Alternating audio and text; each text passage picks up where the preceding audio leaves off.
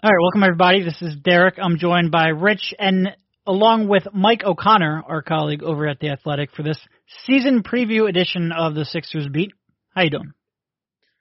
Doing great.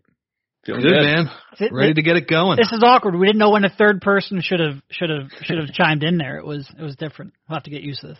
Um, you know the the the, the highlight of the week, obviously that Shake Milton one on one performance the other day.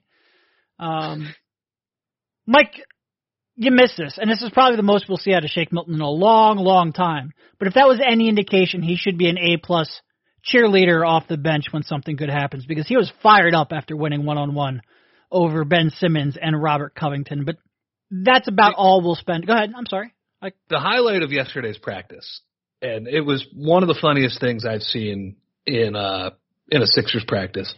They were uh they were scrimmaging at the end and they were working the starters. It was, I think it was the starters from last year. Fultz wasn't in. They were working on press break and all the, you know, the backups, which is like TJ and Shamet and Muscala and Amir were, you know, they were pressing them and it was like a live scrimmage situation. They, talking uh, about the eight second trap, call? They trapped them trying to get an eight second call and the refs did not call it. It was probably pretty close. I wasn't keeping track. And then Embiid got a like a an easy dunk where he like literally tore the rim down on the other end of the floor. And TJ ran over to one of the poor refs who they just bring in to ref their scrimmages. And he goes, what are you counting by? Mississippi's? he was so mad. he was uh, that was like a legitimate pissed off. Like TJ was annoyed. He thought he thought they deserved that that violation. Uh, they did not get it. It was great. TJ though. does not he, he doesn't have an off switch, man. Like, no. Everything everything he does in a game is completely real. Like I'll never forget last year at training camp. Like, and this was the first time we were all like, I don't know if TJ's gonna have a role this year. What is he gonna be on this team? And you just walk into training camp the first day, and he's diving on the floor, cursing out the refs, like screaming, like it, it's just unbelievable. He he doesn't have an off switch. But we have a season to preview, so we will not spend too much time on a completely meaningless practice, which I don't think we left there until about seven o'clock at night, after seven o'clock at night, because they were trying to adjust to um, trust adjust to their travel schedule. All right, I think the what the over under Bovada set fifty three and a half. Real quick, let's just go whether or not you're taking the over or the under on that one. Mike, you lead off. All right. Uh, I'm gonna go over. Um, I just think like, and Rich and I were talking about this before the game the other day, but like Ben and Joe are just too good. They're they're both. I, I think you could make an argument that both are top 15 players in the league this year. Um, and I just think that with how dominant Embiid looks in the preseason, like his post game just looks better than it it ever has. And I know you shouldn't overreact to preseason, but some of the stuff he's doing is really, really impressive and, and good for him. But um, yeah, I really just think it comes down to those two guys just being unbelievably, ridiculously good. And as long as they stay healthy, they win somewhere in the mid 50s. Yeah, I would go slight over as well. But but I do think 50 what is it, 53 and a half at Bovada now? Yep. That's that's a decent number. I, I would expect the number to be in the 50s, sort of in between, I don't know, 51 and 57. Um, but they like look, they they were unlucky last year. First off, fifty four and a half was their uh, expected wins per cleaning the glass, so that wasn't a fluke. I, I cannot emphasize how sick I am of hearing about Ersan Ilyasova and Marco Belinelli. I'm sick of it. Yeah. I, yeah, they were really good in their roles last year, and the Sixers did like they legitimately smoked everybody with them in the lineup. I get that. But come on, Ben Simmons was driving that train. Like, I think Landry Shamet is going to be just as good as Belinelli almost right away. Like, maybe he doesn't make the super ridiculous shots that Marco makes, but he won't miss them, or he won't miss them either. And then the the idea of I, I've heard this, I've listened to a lot of you know over under preview content. Just I, I do enjoy that to get ready for the NBA season. The idea of the winning streak being held against them at the end of the year is also insane to me. Like, they had a lopsided schedule last year. It was brutal before January 1st. So they played a lot of bad teams at the end of the year. They didn't have a harder schedule than anybody's. It just or an easier schedule. It was just lopsided, and at the end of the year, they took advantage of it. So yeah, I like look Chandler out for a few weeks. That's going to hurt. I think the big reason for skepticism or caution is that Fultz in the starting lineup. I think that almost assuredly will have that group take a step back. Although you know you're also juicing the bench with Redick too, so I you know, but but I, I could see that being you know some short term pain, hopefully for long term gain. But like Mike said, Simmons and Embiid are not getting any worse. Embiid, outside of his shooting, he is he's looked like a freaking monster. To uh to steal a line from our friends uh Sheil and Bo, like he looks like a big, strong, physical man. Like he he's just destroying people. And I think the last thing is people don't understand that bench was a disaster, Disaster, at the yep. beginning of last year. Like adding Mike Muscala and Shamet and Chandler is an upgrade over what they had. So I'm going to go slight over. Obviously, Embiid's health is, you know, that that's the big thing here. But to be honest, like he's looks like he's in the best shape of his career. He had the first actual summer of his career. So I would go. I'm going to say they're going to win 56 games. I'll go slightly over. Yeah, I, I would go over too. It's tough sometimes because a lot when you get caught in that one or two or three game range, a lot of that can come down to situational. Um, like what are they playing for at the end of the season? What's their health like? Who are they resting? Who do they really care about getting right for the playoffs? And a couple of wins here or there could swing in either direction. But I think they're a better team than the one that started last year. I think they'll be a better team than the one that finished last year. Maybe not in terms of going on a 16 game winning streak, but like you said, holding that against them, if you would have just sprinkled those 16 games in throughout the season, nobody and you know they would have won those same games against those same opponents. Nobody would look at that you know side eyed like nobody would care. It's just that they all came were bunched up at the end. You know, you were looking at that team in mid January. They had the toughest schedule in the NBA up to that point, and they were had a, an above 500 record. And you said, man, they they really have a chance to go on a run. So it was completely predictable what they did. It was uh, you know representative of their talent level and the way they played basketball. I agree with you. It shouldn't be hold, held against them. Um, you know, I think if you're going to take the pessimistic view, Markelle in the starting lineup is probably where you're going to go to right away. Because it is a major change. It is a ma- major change to something that worked very well for the team last year. And there's a lot of uncertainty around Markelle Fultz. But I think my argument against that, and I agree, like there could be a lot of struggles for Fultz. There could be a little bit of concern that they're breaking up that lineup, although it sounds like Brett is increasingly convinced and sure that he's going to start JJ Redick in the second half of games. So we're only we're only like like Brett will say we're only talking about a couple minutes a game here. But it's it's who Markelle is taking those minutes away from. Like we're talking about you know, obviously TJ McConnell, and we all love TJ, but he has his deficiencies as well. You're talking about Timothé Luwawu Cabarrot and like just absolute garbage who wasn't ready to play last season. Like you're not you're not he's not replacing productive minutes. It's not like anybody was, you know, closing out hard on on Tim Cabs out there on the perimeter and spacing the floor. Like that wasn't that wasn't happening last year. Tim so Cabs. that, that was his Twitter, right? Or maybe his Instagram. I forget what it was. But regardless, nobody was closing out on him and he wasn't generating any space anyway. So yeah, there's going to be a lot of growing pains. I do think that's going to be the case. I think they can overcome that. Uh, you know, I think having Embiid and Simmons look like they do, and especially Embiid, like you guys said, his post game so far has been a revelation. And you're only you know four games into a preseason, you know, two against the Mavs and one against uh, uh, Melbourne United. So you don't want to read too much into it, but the mentality and being in, like Rich said, career best fitness, I think they're going to be a better team. I think their bench is pretty drastically upgraded.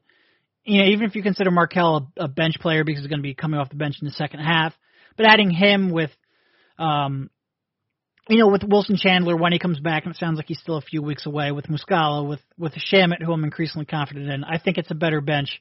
I do think um, Marco Belinelli and Ersan Ilyasova are overrated because they were just something and they had nothing before. But they're not all. I don't think they're nearly as difficult to replace as some local analysts have made them out to be, and even some national ones. So I'm I'm going to go with over. Uh, I think it's a pretty comfortable over, but like I said, you, it can start getting a little bit hairy in there when you start, um, you know, when you start taking circumstance into there too. And also, by the way, you have four games not against LeBron James this year too, and those should be pretty easy wins. And I think the Sixers ended up splitting against the Cavs last year, but those should be those should be much easier.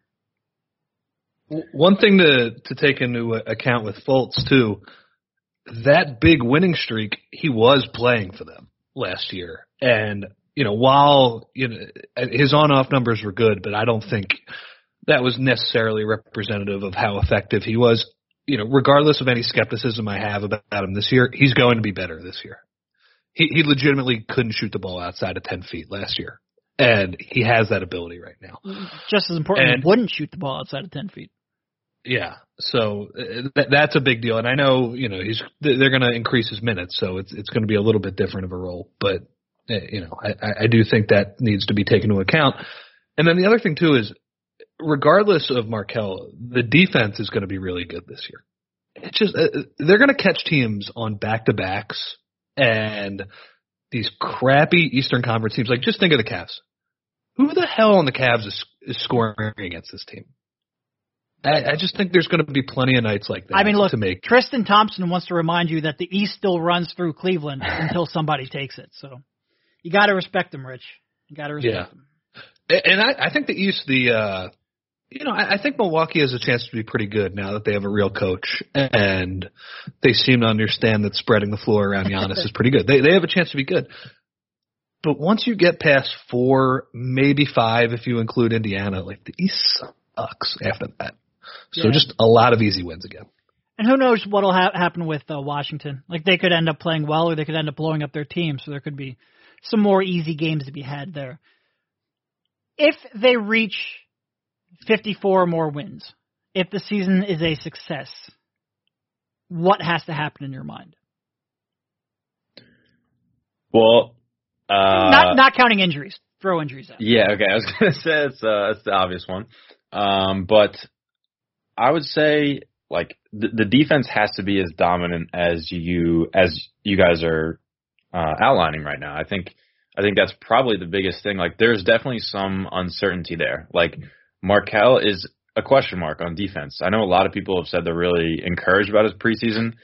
I don't know. Like I, I think on the ball it's been pretty good. Defending pick and rolls pretty good, but he is super spaced out off the ball, and he does some.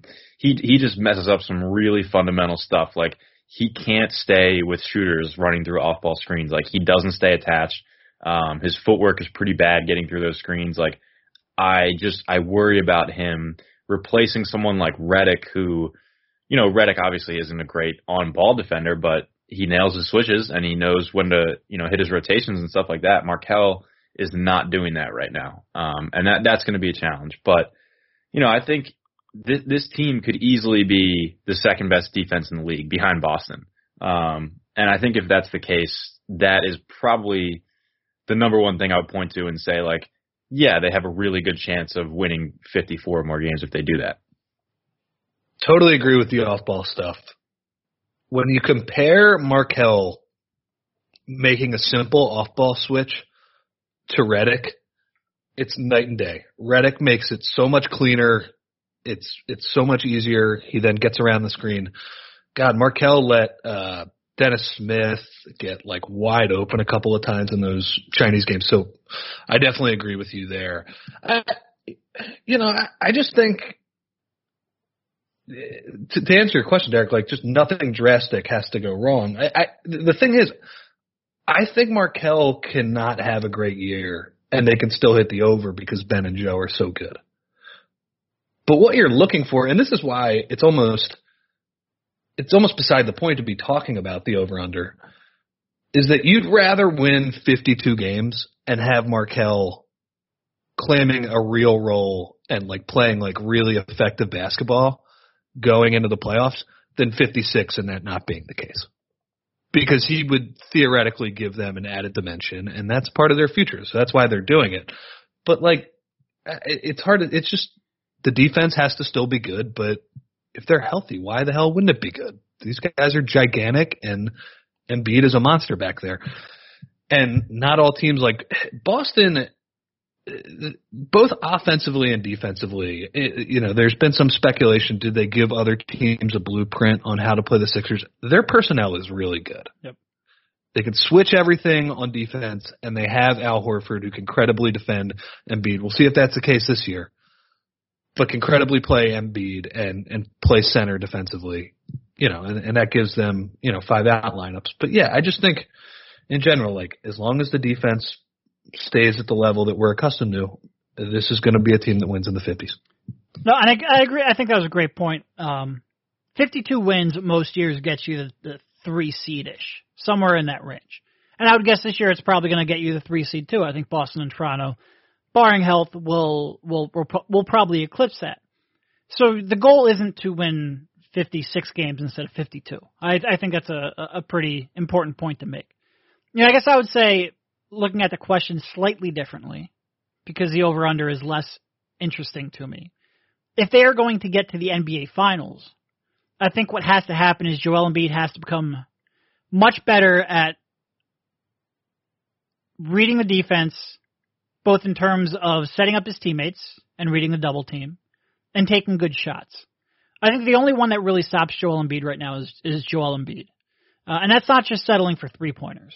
Um, that's you know some of the drives that he can have, some of the double teams that he can attack uh, where he doesn't need to, some of the the cutters and the passes that he misses, some of the reposts that he misses, um, some of the dribbling out that he doesn't do, and he makes his life more difficult. If he really becomes elite at reading what the defense is giving him, reading where the help is coming from, and having the mentality that he doesn't have to attack every time. You know, I still think at times and I don't I don't think Joel is selfish, but I think sometimes he has to he's still in that mindset where, well, I've only got so much time on the court, or I have to prove myself in this, that he becomes a little too aggressive offensively. And I think if he would be a little more patient, I think he could score easier and cut down on his turnovers. And I think that if if you're going to tell me one thing's going to happen where they're this is going to make it so Boston just simply can't match up for them, they can go, get by Boston, get the NBA Finals. I think we're going to focus a lot on Markelle because he gives them something that they don't have, and that's true. But I think my focus is going to be on well, who can become a MVP candidate, and I think Joel improving that aspect of his game while also improving his conditioning is how you get there. So I think that's kind of where my head would go. Um, but they are all the, the great thing is there's three or four different things that could happen that could really elevate this team and cut you know cut cut down on some of that um, you know talent gap between Boston and the Sixers.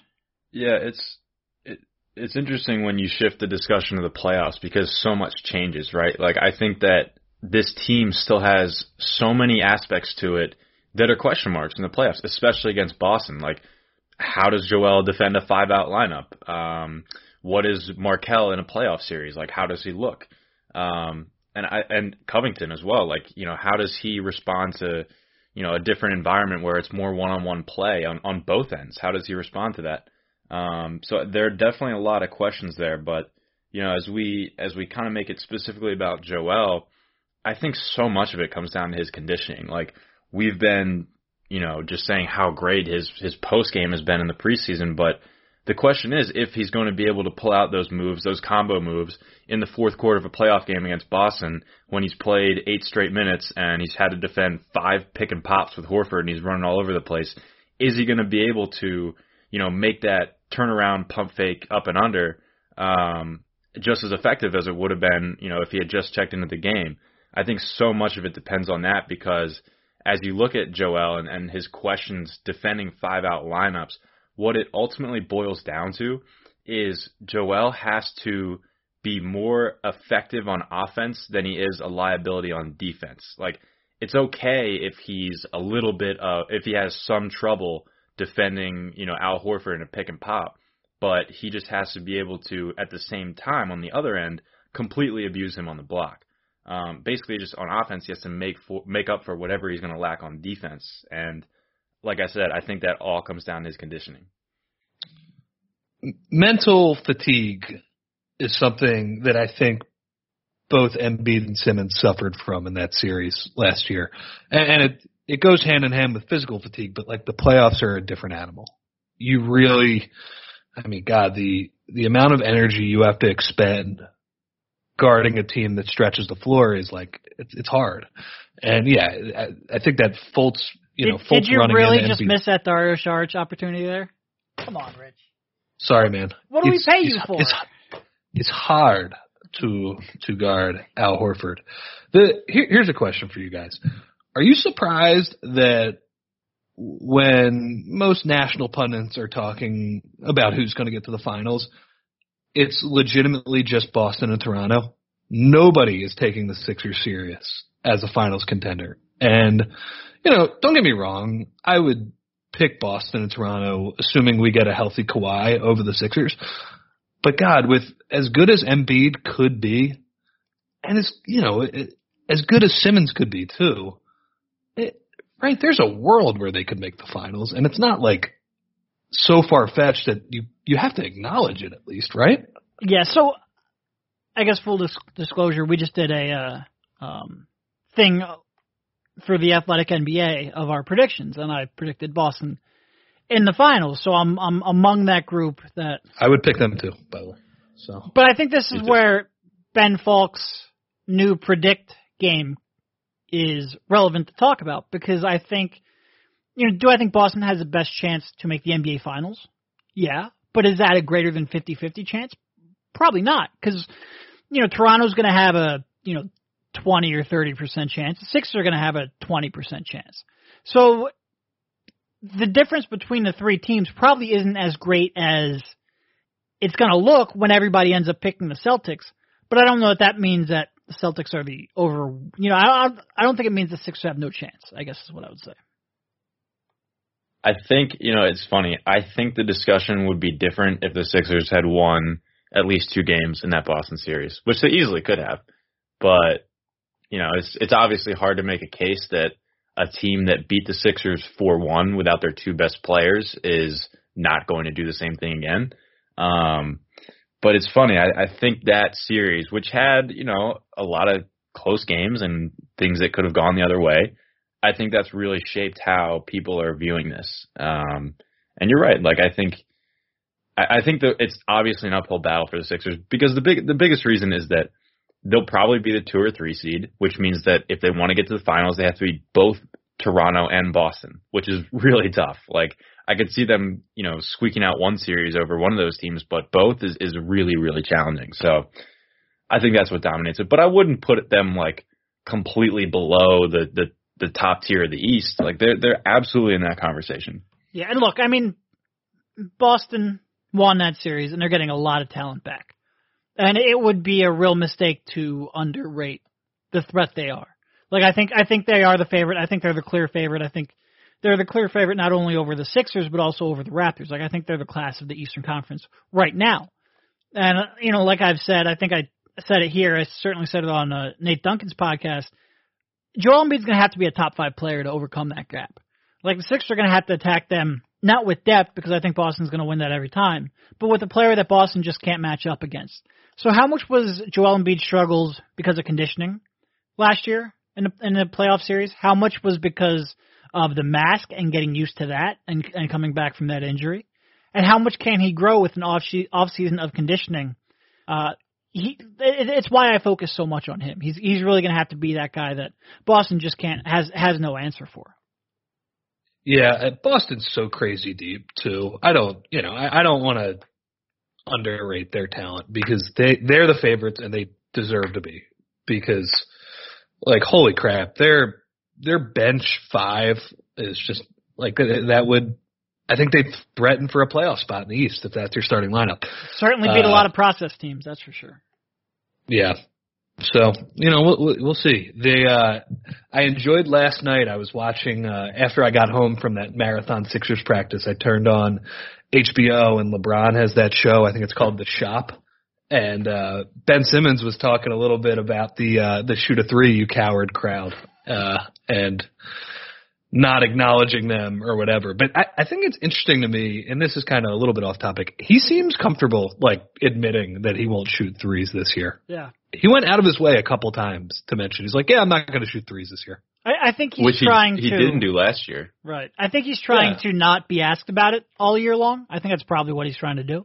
And I think some people have misinterpreted that a little bit. Like I think some people have taken that as a sign that he's not working on his three or that he doesn't care about shooting threes. I think he just realizes that he's not like he hasn't made the progress to where he's comfortable doing it yet. My biggest concern is that he didn't look like he had any interest in shooting any jump shots, mid range, 15 footers, anything. Um, and I think that's where I would be disappointed if there's no progress.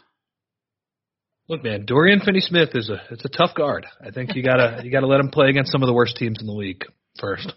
All right, if they don't hit the over under, or if the season is not a success, what's the most likely culprit Injuries. besides injuries? I, uh, Fultz being a disaster and them continuing to play him, but I like that's part of the reason why I think the over is a good bet is that if Markelle struggles and especially if Ben struggles with Markelle in the starting lineup, they'll find a way to toggle the minutes. Like I don't think they're going to be afraid to go back to Redick. Although, you know, long term, that's where that decision becomes interesting because what does that do to Markelle's psyche? You know, being demoted in that way. But like, I, I don't know. Like, how is the defense getting worse? No, I mean they should be good. Do you think like do you think they're capable of, you know, if Fultz plays 30 minutes of being like a bottom 10 offense? I'm not sure I see that either. No. No, I think if there's if there's one thing that I could see going wrong, and like there are a couple things I could see not going right. Like I could see Like they could like they could be bad in close games and hit the under slightly. I could see that. I could I, I I could see Markelle not not living up to expectations. I could see Ben not taking the jump that some people expect him to, but th- they're still going to be as good or better than last year. I think if there's going to be a reason they underachieve, I could see the bench. I think the bench is is better, but I could see you know Wilson Chandler showing his age. Maybe Landry Shamet isn't quite as ready as we hoped he would be. Uh, I could see something happening to the bench. Maybe Amir Johnson takes a step back because he's get, getting up there in age. Like I think if there's one thing, and it would take a number of things to go wrong uh, in tandem, but I think if there's one concern, I think it's much more that because and not not you know discounting injuries because even if if Simmons or Fultz don't take the step that we hope, I still think they're going to be better than last year's team. Which which is why I think the over or at least being a better team is a pretty comfortable bet. Yeah, I agree, Derek. I think that if it is going to be the under, it's going to have to be due to a lot of different things. Like you'd have to look at it and say, okay, Markelle has not been a very good NBA player, and they're still playing him. Uh, maybe Dario Saric doesn't shoot the ball as well as he did last year. Maybe Covington has, you know, his streaks. Maybe Redick misses like ten games. Like all this stuff has to happen um, for them to hit the un- hit hit the under. But you know, like I said in the beginning, I just think Ben and Joe are, are too good, and that's that's the main thing that's going to keep them above that threshold. It is funny. Last year at this time, what was the the over under was like 42 Yeah. and forty four.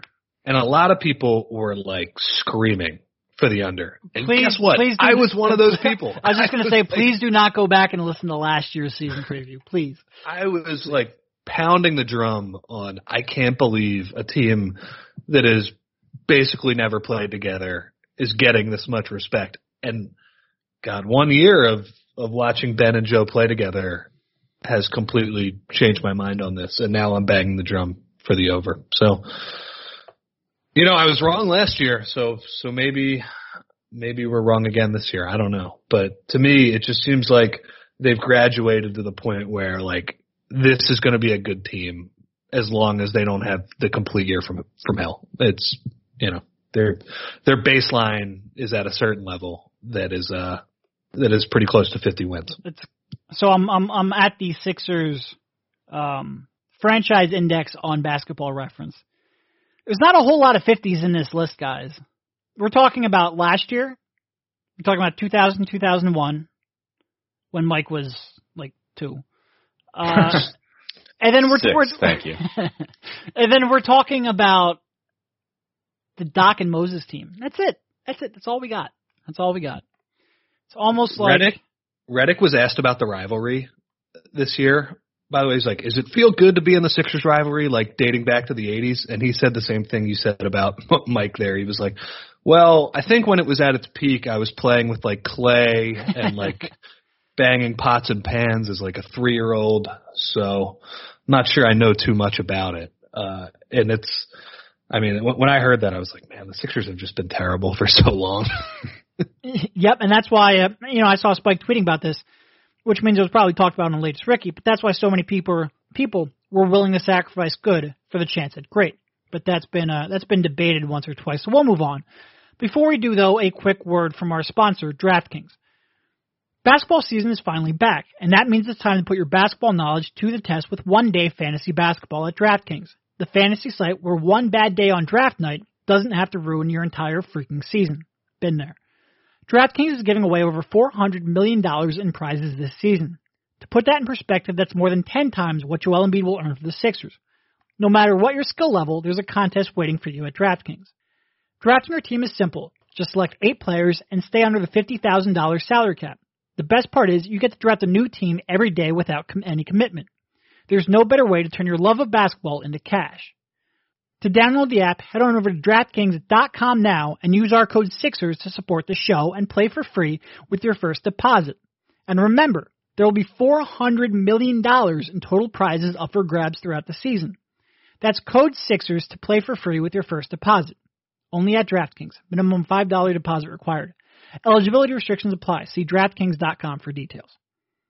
All right, over unders. We have a we have a whole bunch of over unders which we'll try to get through pretty quickly. First one, Joel Embiid, twenty three point five points, ten point five rebounds, two point one blocks, and sixty seven point five games played.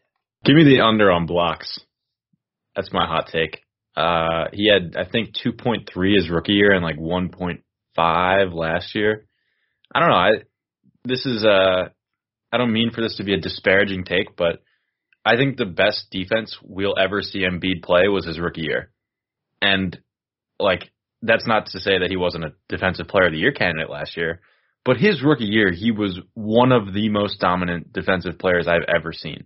And last year he was just like normally great, like very very good, great, but not you know like generationally great like his rookie year. Um, so I'm going to take the under on blocks. See, the rest I'm not. I'm not sure. See, I think a lot of blocks is very dependent on what's going on around him and what the scheme is. Like he might be under on blocks, and it really it doesn't mean he's not protecting the rim as well. Uh, like I think right. if you look at his rim protection numbers last year, they were still elite.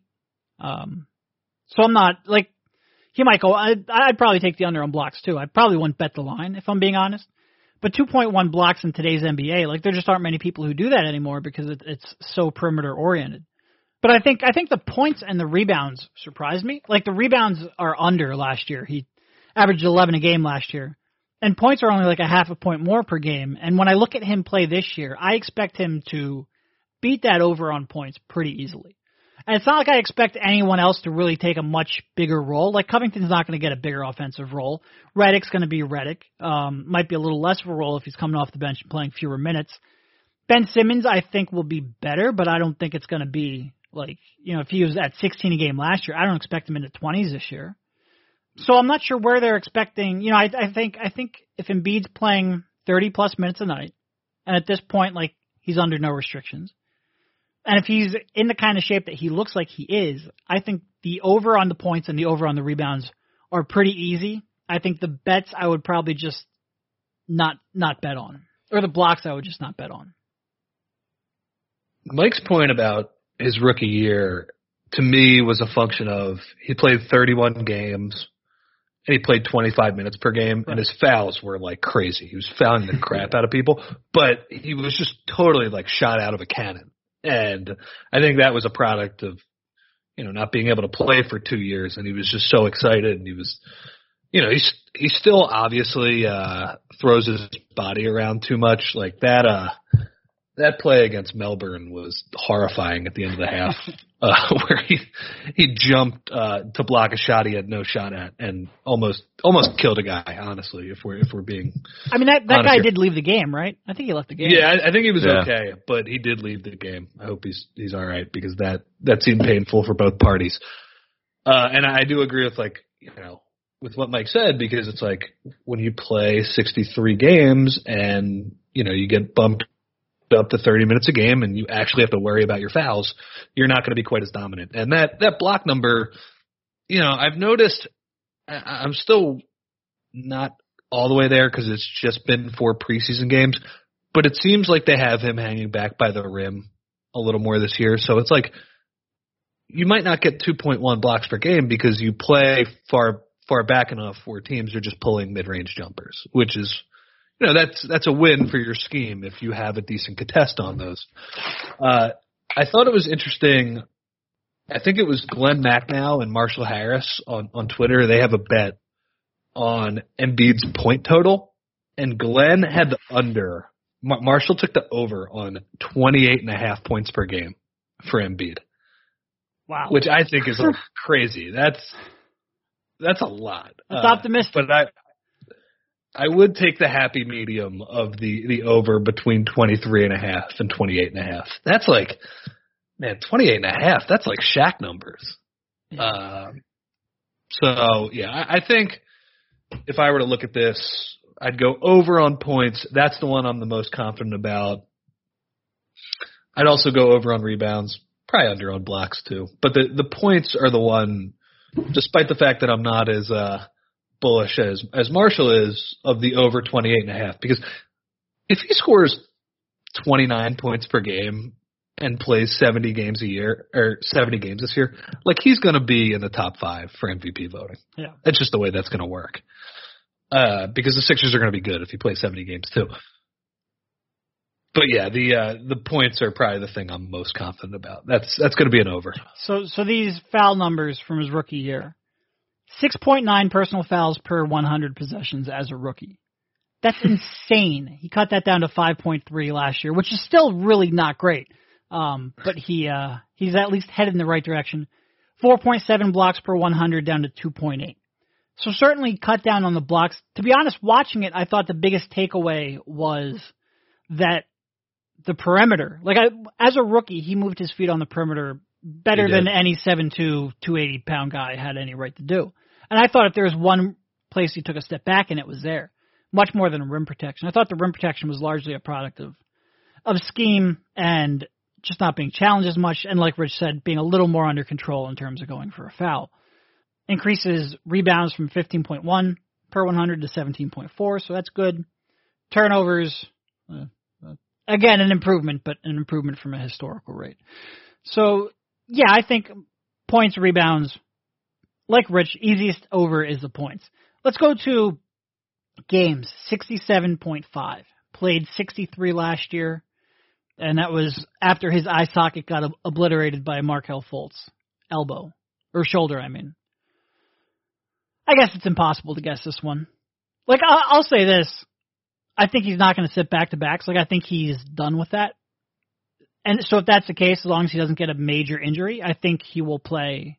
I th- I think they will they they will let him play over sixty seven and a half games.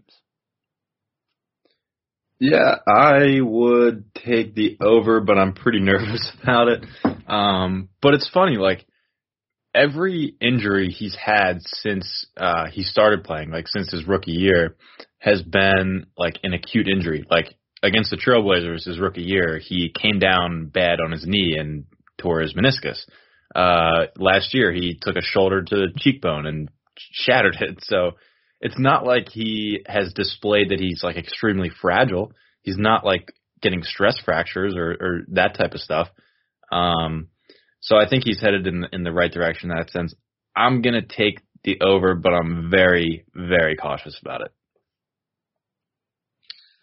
If it's going to be the over, like like if I were just gambling and, and betting on this, I'd have to go under. Just seems more likely. Uh, but yeah, like eh, I I agree with what Mike said. He would have played over. Or how, how many he played last year, Derek? Sixty three. Yeah, said? I think he was. Yeah, so he was on pace for over. So he was on pace for the over, and you know he's moving better. He's not moving better because it's like Mike said, his his rookie year he was like shot out of a cannon, but he looks healthier than he's been uh, since he since he started playing for the Sixers. So yeah, like he's not going to sit out some back to backs. I I would imagine he'll tweak an ankle at some point during the season, and it might be like they might say, all right, we, we're playing three times over the next week and a half. Like, take those games off. Uh, All right, so get off of it. bookmark this 39 minutes into this season preview podcast. If he tweaks an ankle, you can all blame Rich. it's that's going to happen at some point. I mean, he's just he's again he's a big, strong, physical man. That that's what happens.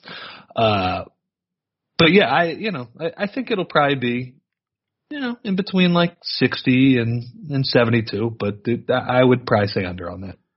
I think the distinction I'll make because predicting injury is is is impossible, especially with a human being of this size.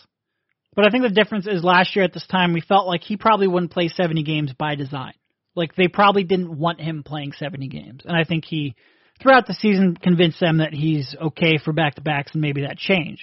This year, I don't think they're going in with that kind of mindset. So I think that's a big distinction that I would make. So barring an injury, I expect him to play over 68 games. Um, the question is whether he'll get injured. And I have no idea. I have absolutely no idea. Uh, all right, Ben Simmons. Or actually, let's not do all of the ones that people really care about first, uh, so that nobody shuts off this podcast 40 minutes into it. JJ Redick, 15 and a half points, 41.5% from three. Could he score more with the bench roll? So I guess the biggest question I have is what does that do to his minutes? Like what, I think it'll knock it down a little bit. what are the odds he plays under 27 minutes? I'd be surprised. I think he'll play at least 28. Yeah, when when I say knock it down, I was thinking. I think he played 30 last year. I was Yep. thinking like you know one or two minutes. Okay. So the only way I see him getting under on the points because he averaged like 17 last year, I think it was. The way I see him, because there would be two ways. One would be if his body, you know, if if Father Time catches up with him. And I don't think we're at that stage. Like I think from what we've seen in the preseason, he's he's moving he's moving well. He looks like JJ Redick still, despite the fact that he'll be what 34 this year, I think, or is mm-hmm. 34 already. I forget exactly when. Yeah, he's 34 already. So I don't I don't think that's going to be the cause. The cause would be if Markelle Fultz plays better than expected and takes more of those minutes, takes more of those shots. And if JJ Redick takes the under on 15 and a half points because of that, I'll I'll hap- happily take it in a second. But I think 15 and a half is a low bar to set because like you said, I don't expect him to play more than 1 or 2 minutes less than he did last year. So I would take the over. How about him in uh get, getting booed in China? Him saying it was the most polite booing Yeah. he's ever dealt with. That was he was out of his mind in that first Yes, he game. was. so good. I, I think his his phrase was, "Hey, we don't like what you said, but we re- we really like the way you shoot the ball." And I was pretty spot. And like he he said that he understood why he was getting booed. Like I think he, I think he was okay. I think he really was okay with it. Um, but the forty one and a half percent from three, I don't like. Where are they? Where did that come from? Like he hasn't shot under forty one and a half percent from three since 2013-14. Over the last four years, he shot 44% from three point range. Like that's a pretty big step back. That seems like that would be easy money. So it makes me question why they would set it like that. I'd certainly go over on that. Yeah, me too. Right. So we either get easy money or Vegas knows something we don't. But that that that was a weird one. That one stuck out to me. It seems like I mean 41 and a half is right on his career average, but he's gotten better throughout his career. So who knows? All right, Dario fourteen and and 6.5. What are we expecting out of Dario Saric this year? I don't know. I kind of want to take the under. I don't know. Um, I think there's like I just don't know if he can be as hot as he was throughout the last five months of last year. Like every piece of evidence of him shooting a basketball before that suggests that he's not quite that good. Um, and you know maybe like maybe he shoots like 37% this year as opposed to 39. Um, but he just had so- a, a ridiculous stretch. Like he was, I think, 31% through the first like four, three, four weeks of the season, Yep. and then he just got red hot. Um, so I don't know. I'm, I'm, a, I would lean towards taking the under on points there. Is there an over under for his uh, three point percentage? Because if it would be under his total from last year, 39, I would take that. Or uh, if it was 39, I would take that. I did not Under. see an over under on that, but that is a key question. To me, that's the important number for his season. You know, if, if he scores 12 points or if he scores 15, eh, you know, that that can come down to role and how good Fultz is. But, you know, like if we're just saying he's going to get the same amount of opportunities as last year, his points are probably going to come down to how he shoots it from three. And I don't think I don't have the numbers in front of me. He hasn't appeared to shoot it very well in preseason. That's doesn't mean anything. Players go through cold streaks for four games. Uh, yeah, I, I would. I'd probably go under on those, but again, the three point number is what matters to me. I think through through the first three games, I think it was like one for ten from three. He was definitely struggling. I think he's still Him and- struggling. Him and Embiid. Yeah, like you said, four games is pretty much completely meaningless. It just happens to be the first four games and the only sample we have so far this year. I don't think he's a different three point shooter, but I do share Mike's concern that well, have we had a chance to really let it normalize yet? And I don't in any way think Dario is going to end up being a bad shooter. Like I think you could probably pencil him in for 37% from his career. The difference is is he 37% or is he on that trajectory towards 40 plus, which he seemed to show at this point, you know, throughout last season. And I think that's still a fair question. Um, like I think we haven't, as much as we would love to look at last year and say, oh, that's a new norm. I think we've learned with three point shot that there is some variance. I do like the way he shoots the ball with, you know, a little concession that it's still a little bit flat from time to time. But the points, like you said, it comes down to a lot of opportunity. And I'm expecting Joel Embiid to score more points. I'm expecting Ben Simmons to score more points, especially if Markelle Fultz works out and he's able to get some easy off ball post ups and mismatches.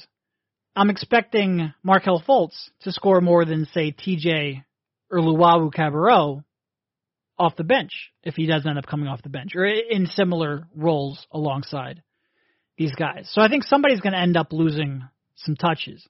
And if that's Dario, I don't blame him at all, and nor do I really care, nor do I really use it when evaluating him. Like you said, the key is how efficient is he in the looks that he does get? Can he approach, you know, that 39% three point percentage um, and that 58% true shooting percentage as an off ball role player? And that to me is the key to defining his season. I do worry a little bit that we could, you know, see Dario struggle relative to what he did last year. Um, like I, it's he was really hot for the last three to four months of the season. Um, you know, we'll see, we'll see. It's, it's hard. Did to you shoot guys that see well. the Did you guys see the Sixers.com video where he uh he was answering trivia questions about China? No. So so he was sitting next to Ben and they asked like it was like a true or false question about how long the uh the Great Wall of China was and it's like I think it's like over 10,000 miles or something crazy. He goes uh he goes to Ben after receiving the answer and he goes, "Can you imagine building a wall from here to California?" And then he's like, "I would just quit. I, I'd just be done." like or whatever. And uh Ben was dying he uh he's a treasure, but yeah, I, I do think he might might might struggle a little more than he did last year. I, I'm not even really saying struggle. Like like I said, he might shoot 37 percent, and that would be that would be good. It's just he was a 42 percent three point shooter, whatever, the last couple months. That would be that would be a little bit tough.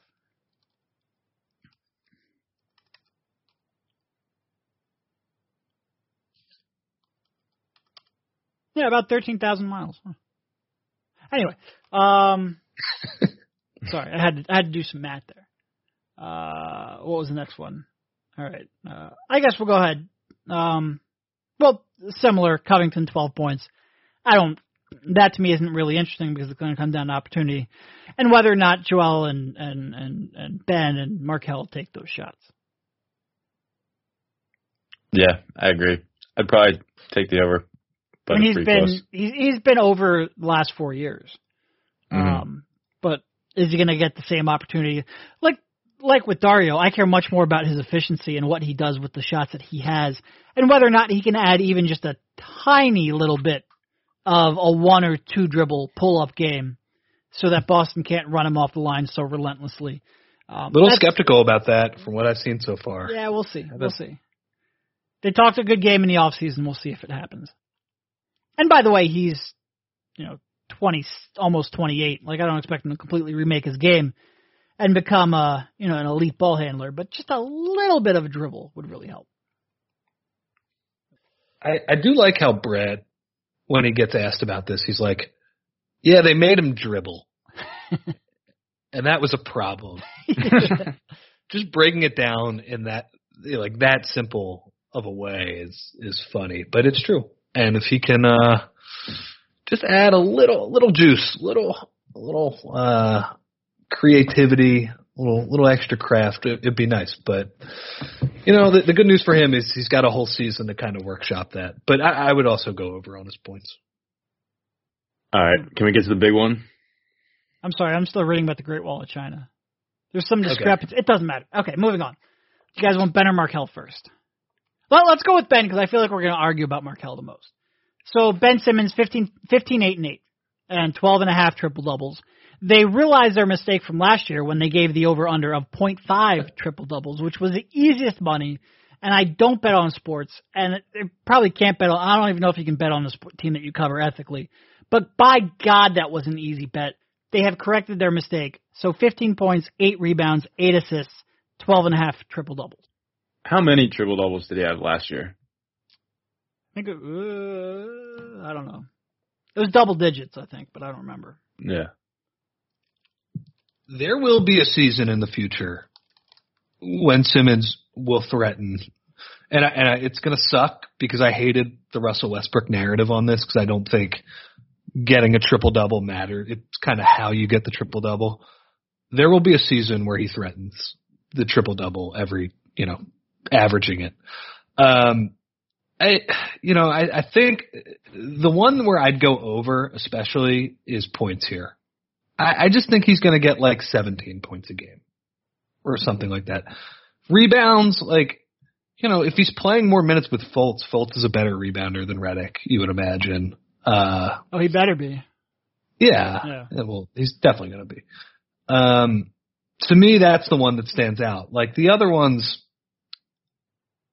Eh, you would think he'd be a better passer this year, but they're going to play him off the ball more. At least that's the plan, right? Yep. And you know, I, I do think there's a.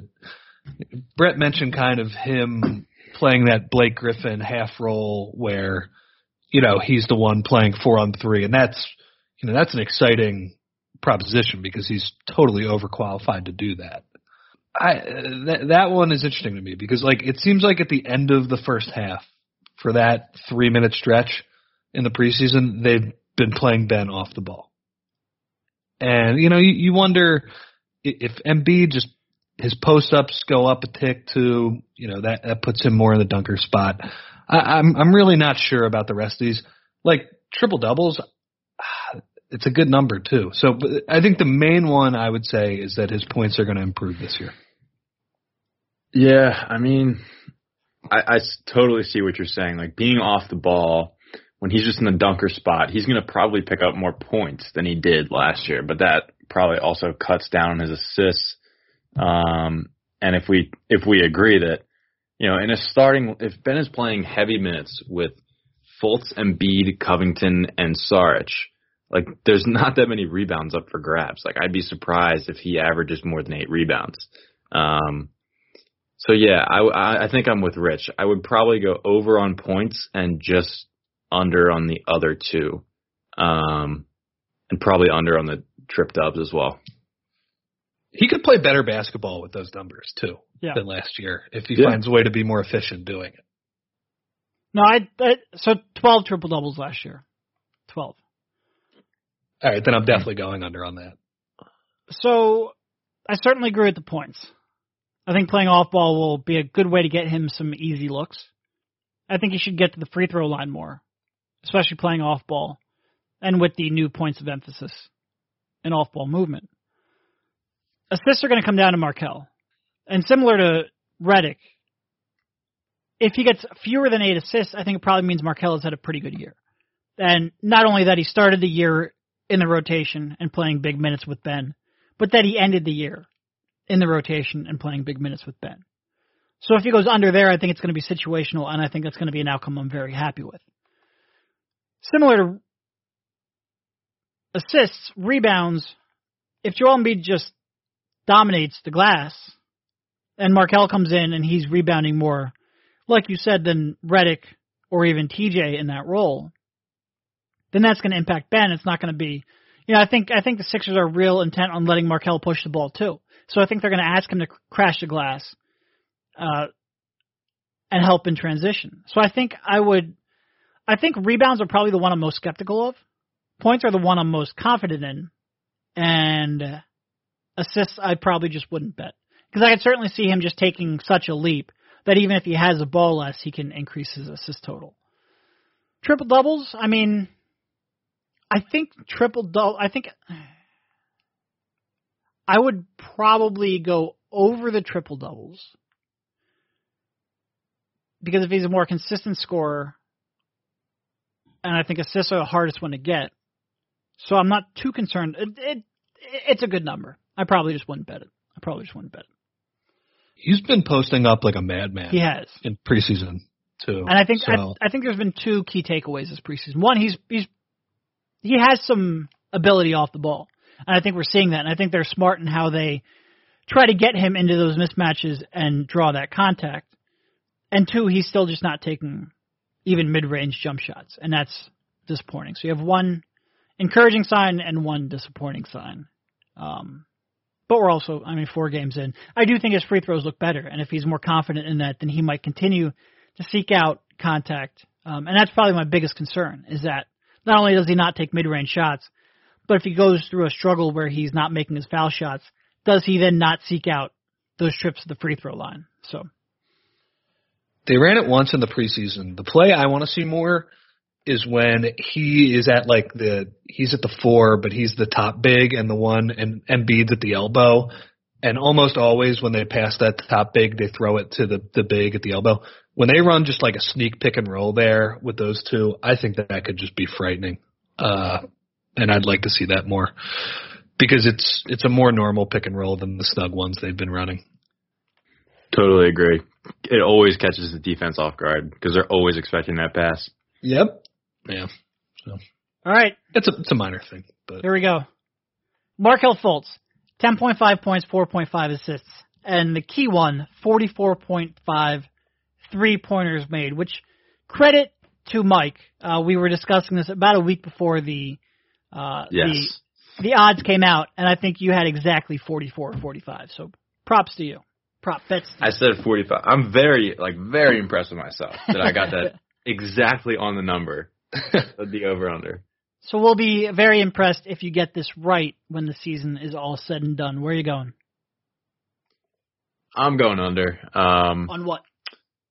On on th- made threes. Um, I'm not particularly confident in his form, in his willingness. I mean, if the preseason is any indication, like I think there will be games where he comes out and he's looking for a shot and then there will be two or three games where he's actively avoiding them. Um, I just think it's going to come and go, and I don't particularly trust that form to hit at a decent percentage. Um, so if he's taking something like, even if he's taking two a game and he's making 29 or 30 percent, I think that is going to end up being less than 45. Um, so you know, maybe, maybe I'm lower than most people on his shot. I just I don't trust the the form from a catch and shoot standpoint. Like if you just look at it objectively and you completely forget that he was ever a good shooter from out there, like the form looks like a little bit like Delon Wright. Like it's not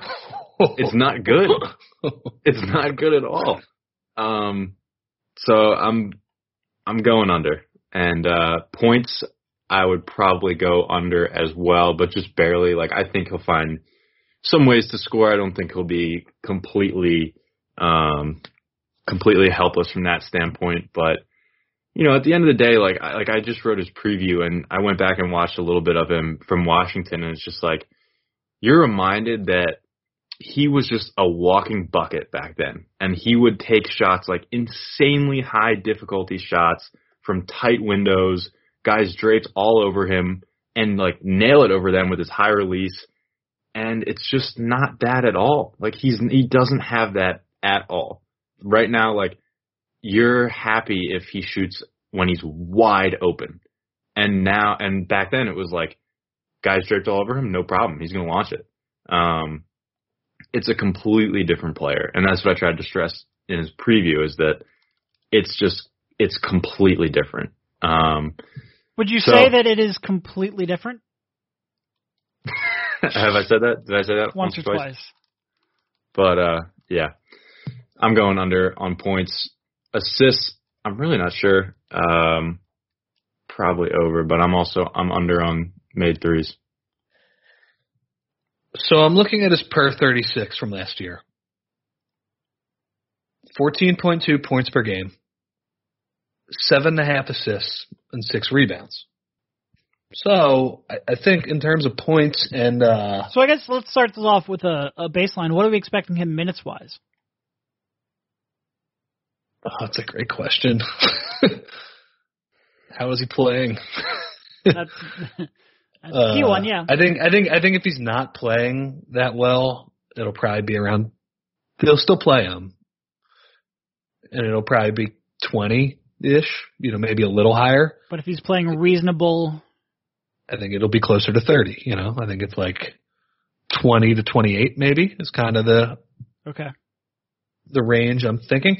So if he plays well and or you know plays well enough to get those 28 minutes, points and assists seem like a decent bet for over because he he you know he wasn't even close to like what he was at Washington last year and he still found a way you know per minute to get above those numbers.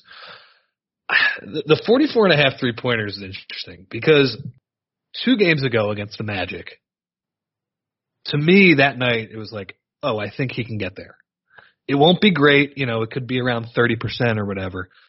But he took enough threes and yeah, they they didn't look great, but good enough to go in on wide open shots. Said he could have made one every two games. I, I could have seen that. But you know, the the inconsistent form combined with the reluctance to shoot, I think you have to go under there. Um, I th- points and assists are, uh, assists over. That's the one that I think is going to get there. I think he's going to find a way. You know, regardless if the the spacing is cramped, he he will find a way to get five assists per game at least. Points is kind of uh that's the one I'm not as confident about. So I'll say the best bets for me are the under on the three pointers made, and I'll go over on assists. So if you look at his per minute stats from last year and project them at 25 minutes per game, he would have had 9.9 points and 5.3 assists. Now, I ex- regardless of any skepticism I have over whether he's ready, I expect him to, and that was projected out to 25 minutes. I don't remember if I said that. And as much skepticism as I have, I expect him to be better than he was last year, certainly scoring the ball. So the 10.5 points seems as long as he's playing well enough to, you know, earn 25 minutes per game, that seems pretty easy. And the assists, you know, I think he came out and he probably took care of the ball better than expected, but I don't think he, you know, he got 3.8 assists and he didn't, you know, he did that really without attacking. So if he is confident enough where he's driving, he's going to have the ball in his hand. I think that the assists are even easier, an, an even easier bet than the points. The one that I think is we all agree on is the most interesting are the three pointers made. Now, if he takes two per game, plays all 82 games, and makes them at a 30% clip, that is a that's 49 on the season. I think it's very few players play 82 games, and if you're going to tell me, you know, he averaged five attempts per game at Washington from three. And I think, as Mike said, I'm I'm not sure if he said this, but I think Mike said that it, it's not the same. We're not talking about the same thing. but not only did he make those, you know, 2.1 threes per game at a 41% clip at Washington, you know, he shot like 46% on two point jump shots. And they were ridiculously Tough-ass tough jump shots. So that we're talk sitting here talking about whether or not he's going to take two per game, it it does kind of underscore what we're you know how unexpected this was. To go back to Mike's point that he made eight times, It's different. it's different. Did we say that? Yeah, it's different. Um, two per game seems like a lot to me right now, and it's it's it's so hard to say. It's hard to say because we you know we have one game that was great, and by great we mean he took three real legitimate three point attempts, and then the other games were they weren't great. So if we're talking about averaging two attempts per game, I'm just not a hundred percent. I I I just I I certainly wouldn't bet this, and I could see more scenarios playing out where the under comes into play than the over. That being said, you know if you're wondering what Vegas is looking at, they could be baking in some improvement throughout the season, both in his confidence and in his form. So, is there a path where he gets over 44 and a half three point? Absolutely. But I think I see more paths where he goes under that. That's the interesting thing is the improvement aspect of it. Like when you think about where he was a year ago, like if the difference between him now and six months ago is the same difference between him now and him six months from now, that's really good. Like he's on, he'd be on a good path. I mean, just it's just like who knows what'll happen in the next six months. But you know, I think we all are guilty of kind of viewing this moment right now is like the final the final version of him uh, in some way or another. But you know, I think you do have to allow for the possibility of some improvement. Like I said, him now and him a year ago is very different. He's gotten a lot better. He actually has a, a functional jump shot that he can use. He can shoot. Um, and if that rate of improvement continues, that's encouraging. But it's just who knows what'll happen. I think this is the most hot button topic in Sixers land. And, you know, fans want to support players on their team. I get that. Fans, it's much more fun to have a positive outlook. But I think anybody who thinks they're confident in what they're going to get, good or bad, like if you're going to tell me Markelle Fultz sucks this year, I'm going to say you're being ridiculous. If you're going to say you have no concern over Markelle Fultz, I'm just going to say you're probably being ridiculous. Like I think certainty right now is you're fooling yourself, and fans can kind of be in a position where they can do that. You know, I think we as analysts and as prognosticators, I think you have to kind of take both sides into account. And it would it's just it's it's silly to think that you know what's going to play out. It, re- it really is. It's it's the ultimate. And somebody got on me on Nate Duncan's podcast because I was hedging, and it's like that's what uncertainty is. Like it's it's it's. I'm not going to project a false sense of confidence or a false sense of negativity. I think both of them we can get trapped into as media and fans. I don't think either serves you well. I just don't know, and I think that's the only real way to take. it.